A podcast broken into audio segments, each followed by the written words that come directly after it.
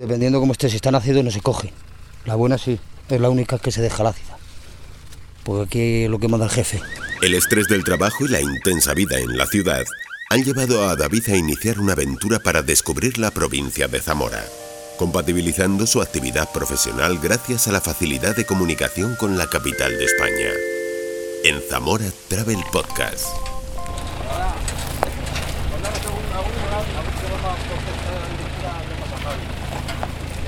Ha comenzado la vendimia y son muchas las manos que se necesitan para recolectar la uva. Para realizar bien el trabajo hay que tener en cuenta que el fruto esté en el momento óptimo para ser recolectado y desechar los racimos que no alcancen las condiciones de maduración que se exigen para elaborar un vino de máxima calidad. La jornada da comienzo a las 9 de la mañana y se prolonga hasta las 6 y media de la tarde. Cuando el cuerpo está acostumbrado a ello ya se hace uno a estos trabajos. Empezamos a las 9 de la mañana. Salimos a, salimos a las 6 y media de la tarde. Así es el día. Paramos a almorzar un poco y luego la comida. El ratico que tenemos. Bueno, dura, pero está entretenida. Para sacar algo de dinero está bien.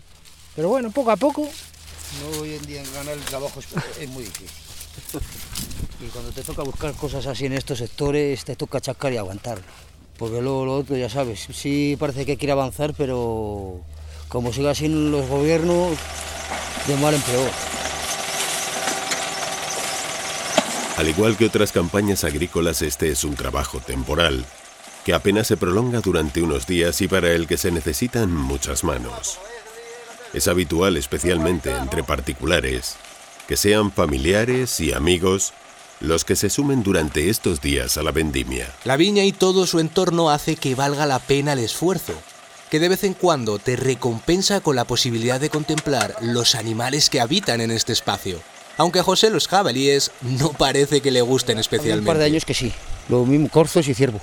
Este año de momento todavía no he visto ninguno. Salen de para aquí.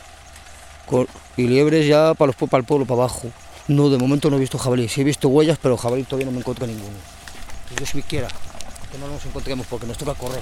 Las cajas están llenas y comienzan a cargarse los remolques para trasladar la uva a la bodega. Me cuentan que la cosecha de este año está siendo más bien escasa. Bueno, lo principal que tiene la uva es que es tener menos y, es, bueno, suele ser de buena calidad todos los años, pero este va a haber menos, aumenta mucho la calidad, pero al final también hay que llenar un poco la bodega, no puede ser todo tan poca uva, pero bueno, viene así el tiempo, ha sido así, los, los aires de junio eh, cayeron mucha flor y hay una merma considerable. No me atrevo a decir un porcentaje porque depende claro de las zonas, pero nosotros tenemos un porcentaje por encima del 50%. Juanvi señala que en el viñedo se han de tener muy en cuenta las características del terreno porque son determinantes para el desarrollo del fruto. Y cada una de las variedades con las que se elaboran los vinos de la denominación de origen Tierra del Vino. Pues la principal es Tempranillo y Malvasía. También tenemos Verdejo. En el caso del Tempranillo, eh, la, característica, la característica que tiene hace un poco el terreno. Tenemos, eh, tenemos terrenos francoarenosos, mucho cascajo, por debajo de 30 centímetros tiene barro y eso es un, terreno ideal para el viñedo. El, canto le da, mm, por ejemplo, cuando ya está madurando, eh, le, le conserva el frescor por el día, que esta zona calienta mucho, y por la noche le mantiene el calor. Entonces hay una madurez muy, muy, muy, muy perfecta. Las condiciones meteorológicas y de humedad son determinantes en la producción de la vid. Y dependiendo de las zonas vitivinícolas, el rendimiento de la viña puede oscilar en función de la climatología.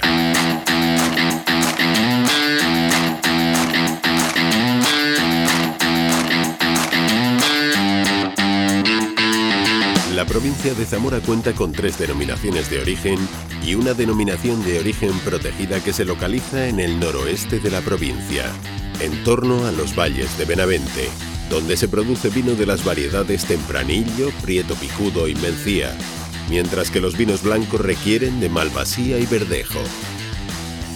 Finaliza la jornada en la viña y los tractores con sus remolques cargados de uva comienzan a llegar a la bodega, donde los veedores del Consejo Regulador han de realizar los controles necesarios para que se cumpla con el reglamento establecido por la Estamos denominación de origen. soy veedora y estamos controlando lo que es esto, la entrada de uva y la recepción, a ver si es la variedad que tienen que traer, si es tinta de toro o si es garnacha, en el caso de que sea tinta, y en el caso de que sea blanca, malvasía o verdejo. Y una vez de que eso, de que venga de la parcela que nos dicen y que traigan una cantidad permitida, porque no se pueden pasar de kilos.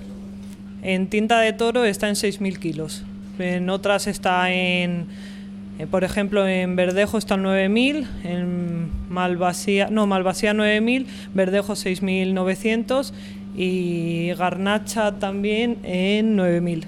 O ahora me acerco a la tolva a ver si es la, la variedad que dicen que es y en el caso de que si por ejemplo viniesen uvas muy, muy verdes o si vienen como cosas de esas, pues hay que controlar esas condiciones para que la uva esté en condiciones óptimas a la hora de recepcionarla en bodega. Comprobadas las condiciones y la variedad de la uva, se procede a su descarga. La maquinaria se encarga de separar el raspón o escobajo de la uva, que será almacenada en los depósitos. Tras la fermentación, el mosto se convierte en vino, para Felipe, el momento en el que la uva llega a la bodega y comienza el proceso de transformación es el más atractivo. Pero quizá es la época más bonita de todo el proceso, de todo el año. Es en el momento que te olvidas igual de cómo lo vas a vender, cuánto tienes que vender, sino que te centras un poco más en cómo lo vas a hacer. ¿no? Entonces, en ese sentido, es bonito siempre tener la incertidumbre a ver cómo va a ser esta cosecha, tienes la ilusión a diario cómo van en el proceso de, desde el inicio de, la, de lo que sería hasta la entrada de uva hasta el descube, ver cómo van evolucionando estos vinos y luego esperar siempre lo que esperamos todos, que sea una gran añada y que nuestros vinos pues, pues estén acordes o que sean de los mejores que hayas conocido en ninguna cosecha, ¿no? Eso siempre es lo que queremos en cada cosecha que viene, ¿no?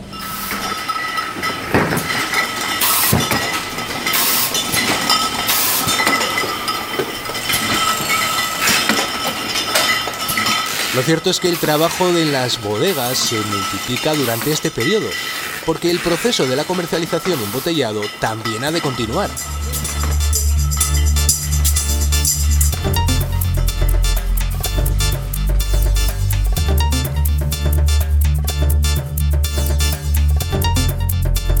En paralelo, David, hay que señalar que un buen número de bodegas utilizan la vendimia como reclamo turístico. En este periodo en algunos municipios tiene lugar la fiesta de la vendimia, donde se pueden contemplar las diferencias de la viticultura de hoy con la del pasado. ¿Qué pasa?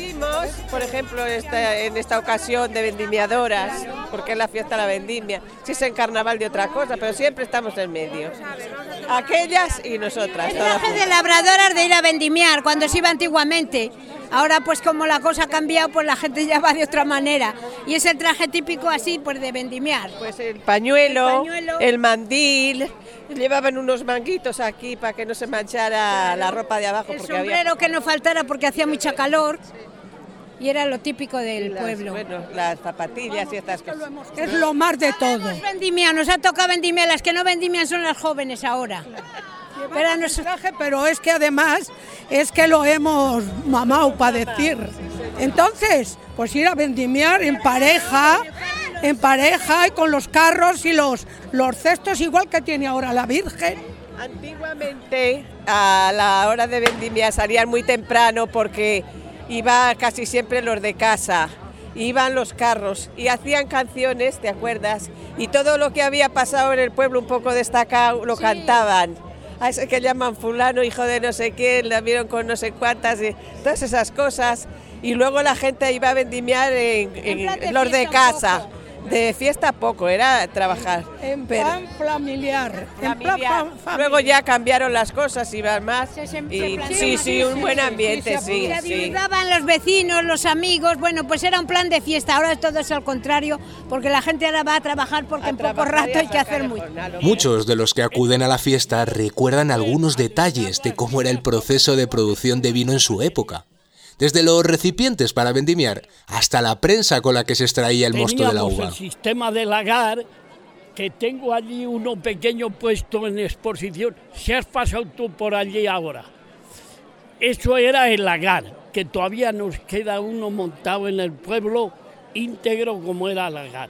Y el lagar era por el peso de la, de la viga larga, entonces el contrapeso de aquí, aquí estaban las uvas, y entonces iba bajando a pulso.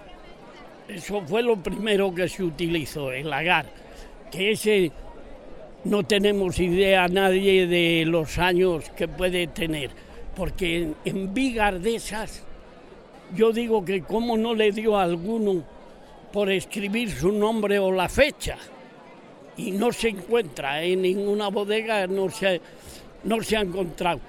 Esa era la forma, se vaciaban. Las uvas se llamaba lagareta, de la lagareta pasaba a lagar y de lagar, según se iba prensando, pasaba a un, un pilo que se llamaba pilo precisamente, allí bajaba el mosto y de allí se cogía en pellejos, lo cogían tres o cuatro obreros, uno llenando y otros llevándolo a cuestas, que era la udrina. El verdadero nombre era la udrina, que era tres cántaros corriendo y eso lo llevaban a la bodega ya a vaciar a las cubas. El vino limpio. Y luego se le echaba la madre de tinta, que eran las uvas, un poquito granadas, eso era la madre que se echaba para que saliera negro. Porque entonces no se hacía negro del todo. Y ahora lo que se hace, se hace todo tinto, se esgrana, se le quita el raspón y la uva toda entera fermenta con el vino.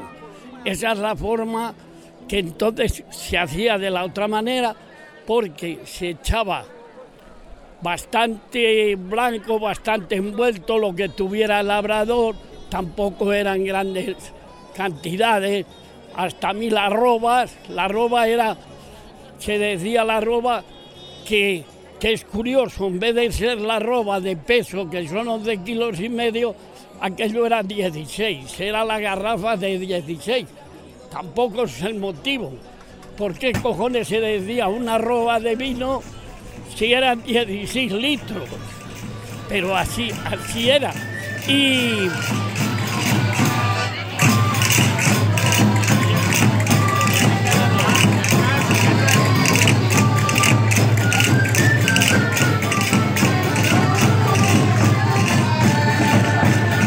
La última escala de este viaje no turístico está en la localidad de Cibanal, en torno a la denominación de origen Arribes del Duero. Allí se celebra este año la fiesta que se desarrolla en torno al concurso de vinos caseros, Sabor de Arribes. De los detalles hablaremos en otra ocasión. Soy David, tengo 37 años. Soy de Madrid y trabajo para una multinacional. He decidido desconectar, reencontrarme, me voy a Zamora. Quiero conocer sitios auténticos, espacios naturales, las tradiciones, gente auténtica. Cambio de vida. Cogeré mi bici, la mochila y voy a compartir contigo este diario. Zamora Travel Podcast, una iniciativa del Patronato de Turismo de la Diputación Provincial de Zamora.